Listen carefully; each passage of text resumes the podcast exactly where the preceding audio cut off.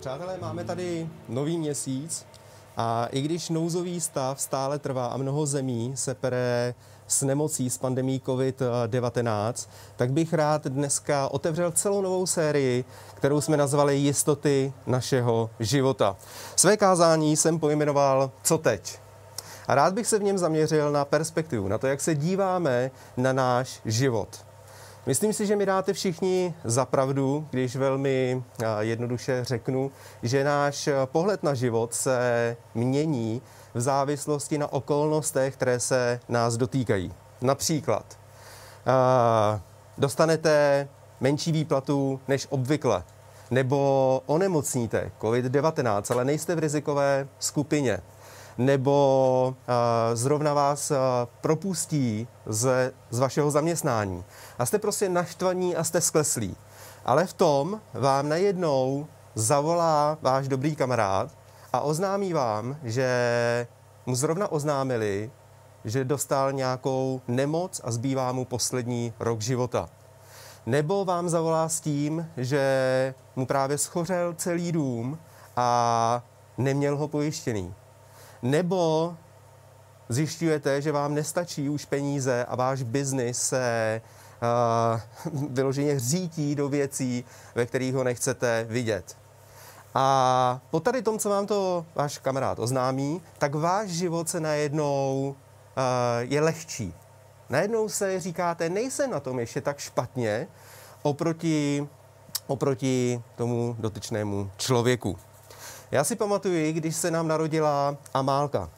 A, a Hned potom nám oznámili, že má nějakého streptokoka, musela na jednotku intenzivní péče, kde jí vlastně uh, prolili několika druhama antibiotik. A když nás pustili domů, tak jsme zjistili, že prostě Amelí, že neustále brečí, že, že to poškodilo nějaký její vnitřní systém a prostě pořád brečela. A my v noci jsme chodili a natřáseli a už jsme pomalu nevěděli, co dál. A já si pamatuju v ten čas, že jsem si říkal, ty já si neumím představit, že bychom měli nějaký další dítě. Vůbec nechápu, jak to zvládají rodiny s dvouma, třema, čtyřma dětma. A moje perspektiva byla zaměřená pouze na to, jak je to těžké vlastně s jedním dítětem, který není úplně až tak zdravé. Ale postupně se nám narodilo další dítě, pak další dítě a perspektiva najednou se změnila. Když máte doma tři děti, a teď je babička třeba dvě si z nich vezme a vy máte jenom jedno, tak najednou zjišťujete, kolik máte času.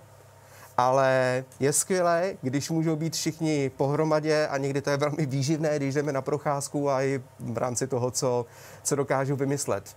Zrovna dneska ráno se mi vybavil jeden vtip, když jsem jel sem do studia a je o tom, jak, jak se manželům narodí dítě a teď si hraje na zahradě, když už je nějak větší a sníží želu.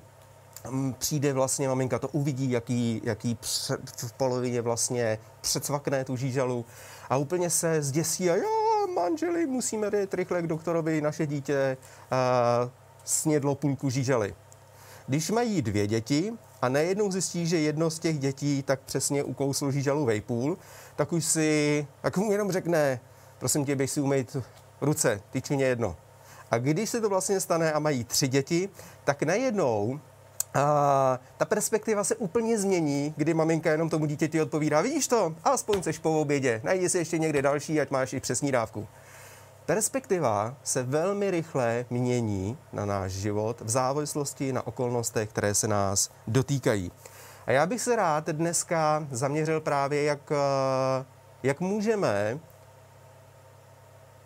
zaseknout nějakou kotvu v našem životě, jak najít nějakou jistotu, která je neotřesitelná a ne, nedívat se tak na okolnosti, ať okolnosti našeho života nás nesvazují, ale ať máme nějakou jasnou kotvu. Proto jsem si vzal vlastně i tady tu roušku, ne, že bych byl námořník, ale myslím si, že každý z nás potřebuje v našem životě najít nějakou kotvu, která je jistá, neměná a která nás dokáže udržet i v turbulencích, které se nám dějí.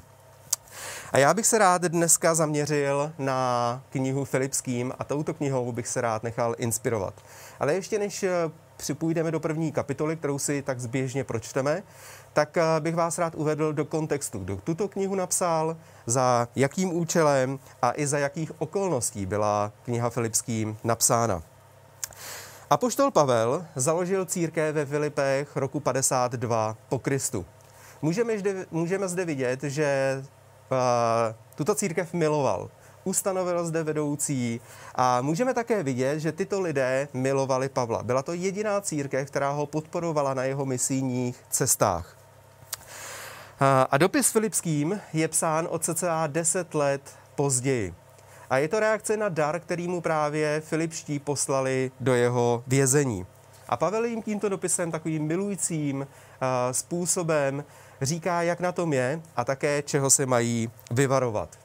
Je velmi zajímavé, že v tomto dopisu nalezneme radost daleko častěji než v jakémkoliv Pavlově listu. I když okolnosti tomu nenapovídají. Je to jeden z jeho nejradostnějších dopisů. Slovo radost ve čtyřech kapitolách se tam objevuje 16krát ve všech svých konotacích. Takže, jak jsme si řekli, dopis Filipským Pavel píše z vězení, pravděpodobně z římského vězení. A ve skutcích 28. kapitole se můžeme dočíst, že Pavel v tomto vězení strávil dva roky a vůbec nevěděl, jaká bude jeho budoucnost. Stál vlastně před tím, že má být předvolán k císaři, který má rozhodnout o jeho budoucnosti. Takže Pavel tento nejradostnější dopis píše v poutech, kdy vůbec neví, jak jeho budoucnost bude dál pokračovat. A přitom je to jeden z nejradostnějších dopisů. Co vedlo ke změně jeho perspektivy? Takže když půjdeme do tohoto dopisu do první kapitole, do první kapitoly od druhého verše, tak se můžeme přečíst. Milost vám a pokoj od Boha našeho Otce a od Pána Ježíše Krista. Kdykoliv si na vás vzpomenu, musím děkovat svému Bohu. Stále se za vás všechny modlím a při každé své modlitbě se raduji. Z toho, jak se od prvního dne až do posud podílíte na evangeliu, jsem si jist, že ten, který ve vás začal dobré dílo, je dovede až do konce v den Krista Ježíše. Právem takto smýšlím o vás všech, protože mě nosíte v srdci. Vy všichni máte se mnou podíl na boží milosti, jak v mém vězení, tak obhajově a potvrzování Evangelia. Pavel jak kdyby Filipským říkal, hej lidi, i když jsem v poutech, tak jsem svobodný kázat evangelium. A vy na tom máte svůj podíl. Vůbec si o mě nemusíte dělat radosti, eh, starosti. Už jsem nakažen tím slovem radost. Vůbec si o mě nemusíte dělat starosti. Rád bych se vás dneska zeptal na jednu jednoduchou otázku. Co by si spřál, aby ve tvém životě bylo jinak? Co by Bůh mohl změnit, aby bylo jinak? Víte, je trošku odbočím. Je hrozně legrační, jak lidská duše je nestálá. Jak si neustále přejeme to, co nemáme. Když jsme mladí, tak chceme být staří. Když jsme staří, tak zase chceme být mladí. Když nemáme partnera, tak si ho přejeme. Když ho už máme, eh, tak si přejeme, abychom ho někdy neměli, nebo abychom měli jiného. Když nemáme děti, tak si přejeme děti. Když je máme, tak bychom je zase někdy nechtěli, nebo bychom je chtěli vyměnit a tak dál a tak dál. A lidská duše je opravdu hodně nestálá a vždycky si přejeme to, co nemáme. Ale jsou určitě okolnosti, které nedokážeme ovlivnit a jsou pro nás vyložené krušné, kdy jsme vyřízení, zoufalí, hotoví, znechucení. A je mi jasné, že na tu otázku, kterou jsem před chvílí položil, tak drtivá většina lidí na této zemi by mi odpověděla, ať skončí COVID-19. Ať tato pandemie vyloženě skončí. A je to logické a my jako církev se za to modlíme, protože si uvědomujeme, jaké následky to může přinést v budoucnu. Ale pandemie jednou odejde a my stejně budeme čelit krušným chvílím v našem životě, lidským tragédiím, to, kde se dozvíme, jak už jsem říkal, že nám třeba zbývá poslední rok života, nebo že přijdeme o majetek, nebo nás někdo podvede, nebo uvidíme ztrátu někoho milovaného. A i v této době pandemie se tyto věci odehrávají a dějí. A když procházíme těžkým obdobím v našem životě, tak myslím si, že každý z nás, ať je věřící nebo nevěřící, si říká, proč se mi to děje. Kdy vyloženě máme otazníky nad tím, proč, proč a neznáme odpovědi. Já bych vás dneska rád strašně pozbudil v tom, že za každým tím otazníkem je jistota. Je to boží jistota, že Bůh tam je s tebou. Víte, my někdy se snažíme neustále stavět náš život na porozumění právě situace, ve které se nacházíme. Ale tato kniha, Bible, nám naopak říká, nestav na porozumění okolností, ale stav na té jediné jistotě, kterým je Bůh. Hledej ho, stav na porozumění jeho samotného. To, co mi tato kniha předává, která mi ukazuje, že Bůh je dobrým Bohem, který poslal svého jediného syna, aby zemřel za naše hříchy. Pro někoho to může být jako pohádka, jako science fiction. A ani se nedivím, do určité míry i pro mě to byla, bylo science fiction, ale jednou, když jsem tuto výzvu přijal, poznat Boha, odezdat mu svůj život, tak najednou se změnila radikálně perspektiva mého života. Stejně jako se změnila perspektiva života u Pavla, který ve vězení v poutech píše jeden z nejradostnějších dopisů. Jeho život nebyl ovlivňován okolnostmi, ale byl ovlivněn poznáním Boha. A to je vlastně gro, to je ta jistota, to je ta kotva, můžete vybrat nějakou kotvu, kterou nám Pán Bůh nabízí. Nemusíš být unášen okolnostmi, ale můžeš se zaseknout do té jediné stálé jistoty, kterou je Kristus, náš Bůh. A když už tohle to uděláme, tak jak jsem říkal, se nám změní perspektiva našeho života. A najednou to, proč se mi to děje, dokáže přelůst v aktivitu, kdy vy říkáte, bože, co chceš skrze mě v této situaci udělat? Co mám teď dělat? Najednou ta pasivita, která nás ničí, kde jsme v tom proč, se promění v aktivitu, kdy si říkáte, bože, já nechci zůstat v pasivní, nechci zůstat v té své věci. Já ti věřím, že jsi dobrým Bohem. Co můžu změnit ve svém životě? Co chceš změnit v mém životě, abych na to dokázal reagovat a přinést tvou slávu sem na tuto zem? Ve Filipským 1.12 a 13 můžeme dál číst. Chtěl bych, bratři, abyste věděli, že to, co mě potkalo, přispělo spíše k prospěchu Evangelia. Celý palác i všichni ostatní tu vědí, že jsem vězněn pro Krista. Paradoxně, Pavlovo vězení se stalo jeho kazatelnou. Setkával se s lidmi, se kterými by se v životě nikdy jindy nedostal. Ve tvém vězení je stále Bůh. Je tam boží sláva. Jsou tam věci, které by jinak nebyly možné, aby se prostě změnily. A Pavel jasně věděl, že Bůh tam je s ním. Že to vězení se paradoxně stalo jeho kazatelnou. To povolání, které Bůh dal do jeho života, se ještě více rozšířilo, jak můžeme se potom, jak si, jak si přečteme. Takže já věřím, že Bůh si překážky v našem životě může použít pro něco dobrého.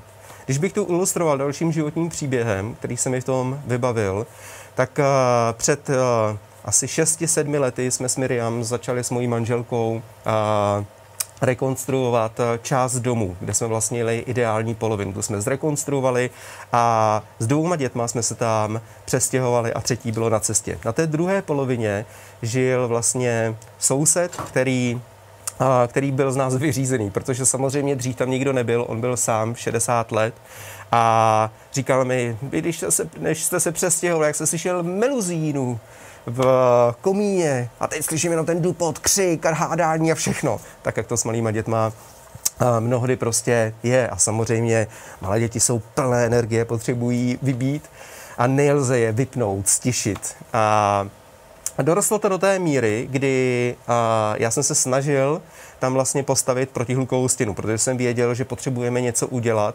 ale soused nechtěl z nějakého důvodu prostě nechtěl. A do toho vlastně tam na nás začal už potom křičet, špatná prostě slova, do toho vždycky vzal palici, bouchal tam do stěny a tak dále. Bylo to prostě neúnosné. A hodně lidí, nevěřících, mých kamarádů, tak mi říkalo prostě skoč přes plot normálně ho seřezej, ukaž tam, kdo tam je prostě chlap, kdo se má poslouchat. A já jsem věděl v ten moment ale, že to nemůžu udělat, protože zlo plodí zlo. A tak jsme s Miriam tenkrát stoupili do dlouhodobého postu, kdy vyloženě jsme se, nevím kolik dnů, deset dnů jsme se spolu postili a modlili. A celá ta situace se sousedem tak trvala půl roku, rok. Nebylo to prostě během, vyřešený během měsíce a podobně.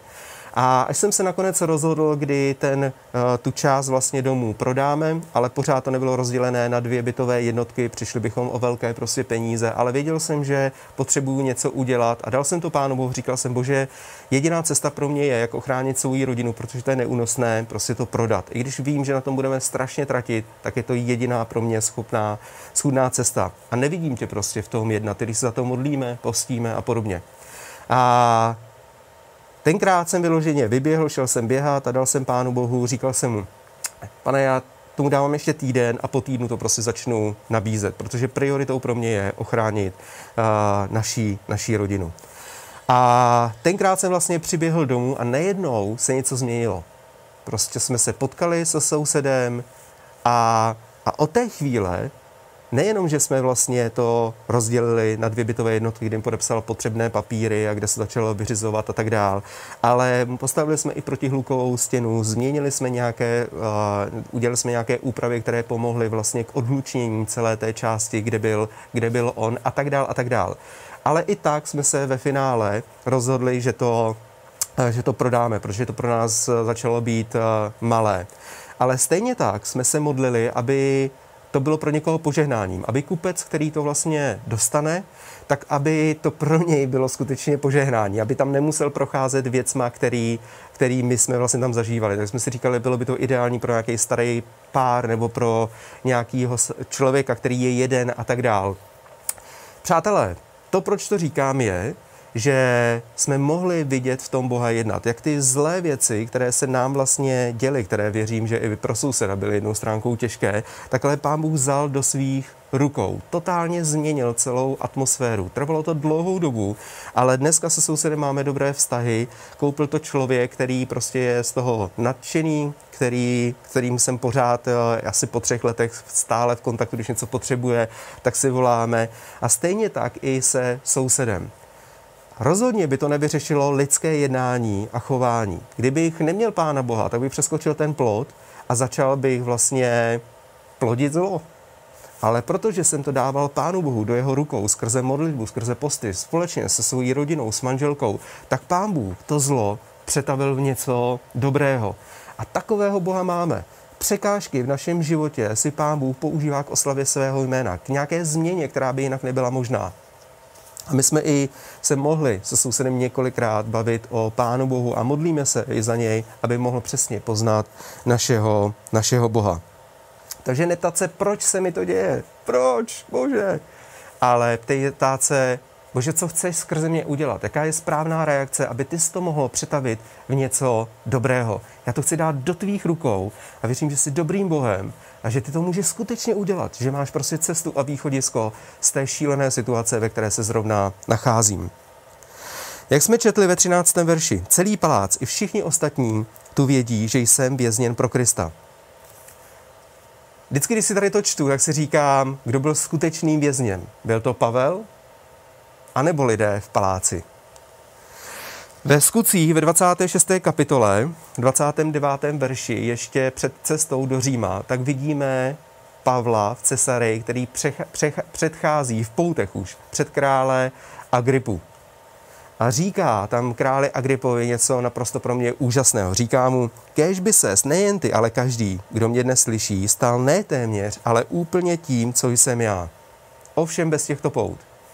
Přátelé, umíte si představit tu situaci, kdy stojíte jako vězeň v poutech před králem, který má všechno, má veškerou moc, prostě na lusnutí prstů se mu plní jeho přání. A vy mu v těch poutech říkáte, kež by ses nejen ty, ale každý, kdo mě dneska slyší, stal ne téměř, ale úplně vším, čím jsem já. Slyšíte ten jako paradox z lidského pohledu, ale tu hloubku právě poznání Krista a změnu perspektivy na můj život, kdy Pavel Královi říká, já ti nepřeju ty pouta, ale přeju ti, aby si mohl zažívat to, co já zažívám ve svém nitru s Bohem, kdy se mění perspektiva na tvůj život. A to ti králi Agripo přeju a všem ostatním, kdo mě dneska slyší. Protože to je ta kotva v mém životě.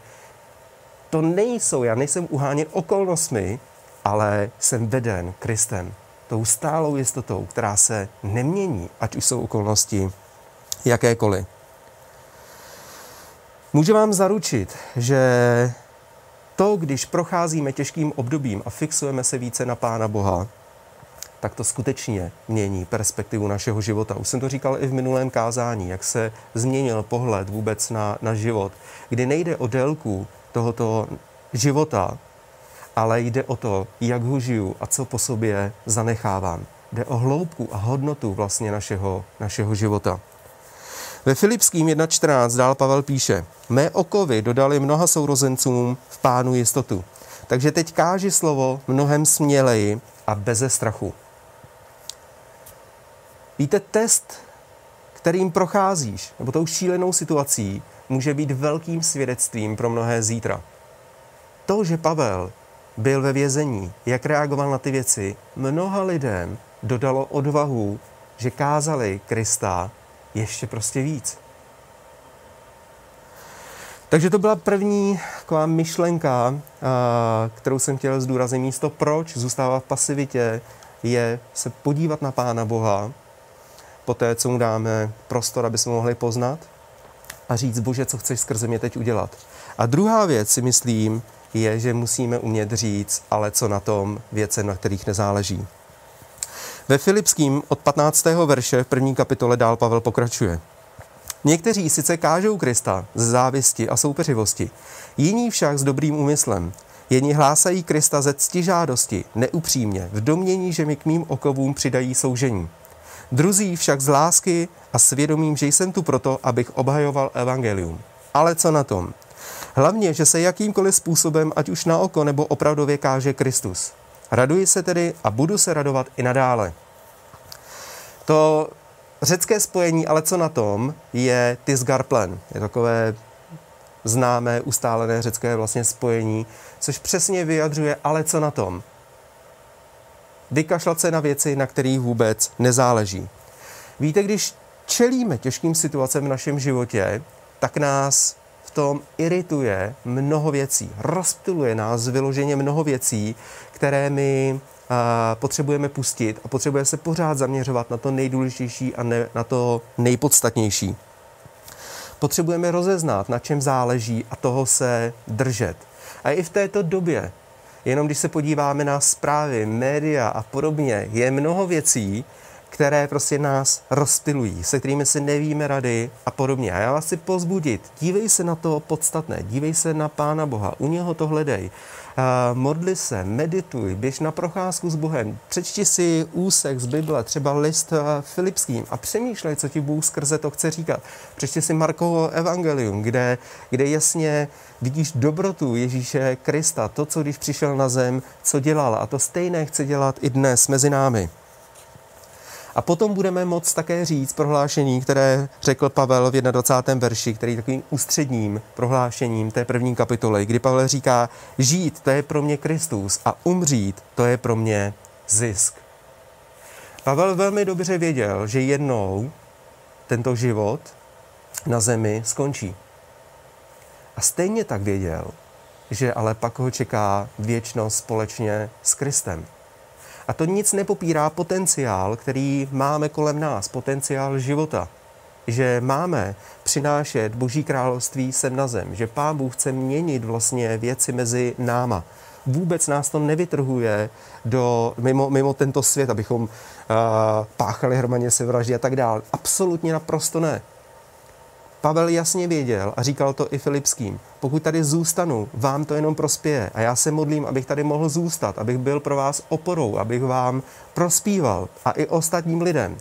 Ale stejně tak jasně vím, že až jednou zemřu, tak můj život skrze víru v Krista půjde do věčnosti s ním. A to je pro mě něco úžasného.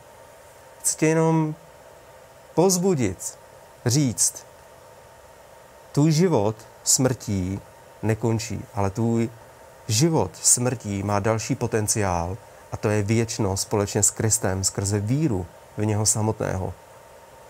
A je to něco, co je naprosto zase úžasné, co je pro mě nepochopitelné, ale takto Pán Bůh pro každého člověka na této zemi udělal. Takže závěrem, když bych měl říct krátké schrnutí. My potřebujeme každý z nás se dívat na tento svět se správnýma očima. Abychom dokázali mít ten správný přístup, protože ten obrovsky ovlivňuje naší budoucnost. Víte, Pán Bůh je stálý. Pán Bůh je kotva, které když se držíš, tak se nemusíš dívat na okolnosti, ale můžeš začít stavět svůj život na něm samotným. Za každým tím otazníkem si můžeš být jistý, je Bůh, který je jistý, který je stálý. Neptej se, proč se mi děje to, co se mi děje, ale zeptej se, Bože, co chceš skrze mě v této dané situaci udělat. A stejně tak, nenech se rozptýlit všema kravinkama, všema věcma, které tě v těžkých situacích iritují, ale naopak jim řekni, kašlu na to. Já se chci dívat na to důležité a na to podstatné. Na tebe, Bože, a na to, co jsi mi svěřil. Chci budovat svoji rodinu, chci správně zpravovat biznis, chci správně vyučovat děti ve školství, chci správně být, uh, být světlem a solí v nemocnici, chci vidět tvoji slávu skrze svůj život. Až jednou přijde okamžik, kdy budu stát na konci svého života a podívám se naspět, tak si řeknu, Bože, viděl jsem tě na tomto světě, jak jsi dobrým. A těším se, až uvidím tebe, až s tebou budu jednou na věčnosti a vůbec nepochybuju na tom, že jsi dobrým Bohem. Rád bych, než ještě začneme poslední chválu, se i krátce pomodlil, aby to Pán Bůh celé nějak vzal, abychom mohli skutečně vidět jeho dobrotu v našich životech ještě více než do posud. Pane Ježíši, tak já ti děkuju, že ty jsi tou jistotou, že jsi tou skálou, na které se můžeme postavit a že, že jsi stálý, že my nemusíme být zmítáni různými okolnostmi, filozofickými proudy, různými vědomostmi a tady těma věcma, ale že my můžeme stavět náš život skutečně na, na skále. A tak si přeji, ať každý, kdo dneska poslouchá to kázání, ať se mu, pane, zjevíš, ať se mu ukážeš, ať se mu dáš poznat jinak, ať skutečně může odkrýt na tom, na čem záleží, co má změnit, kudy vydat svůj život, směr, aby mohl vidět právě tvé požehnání ve svém životě. A my si přejeme to požehnání vidět víc a víc. Chceme víc tě znát, chceme víc v tobě být a toužíme vidět, jak to Boží království skrze nás přichází sem na zem, pane. Kdy jakékoliv zlo, které se nám děje, za kterým je Satan, za kterým je prostě třeba jeho démoni, cokoliv, tak aby se přetavilo v něco dobrého. A ta jedna jistota v tobě je, že jsi dobrým a milujícím Bohem. Já věřím, že jakékoliv věci dáváme tobě do tvých rukou, tak ty je skutečně přeměňuješ v dobro. Chvála tobě, králi. Amen.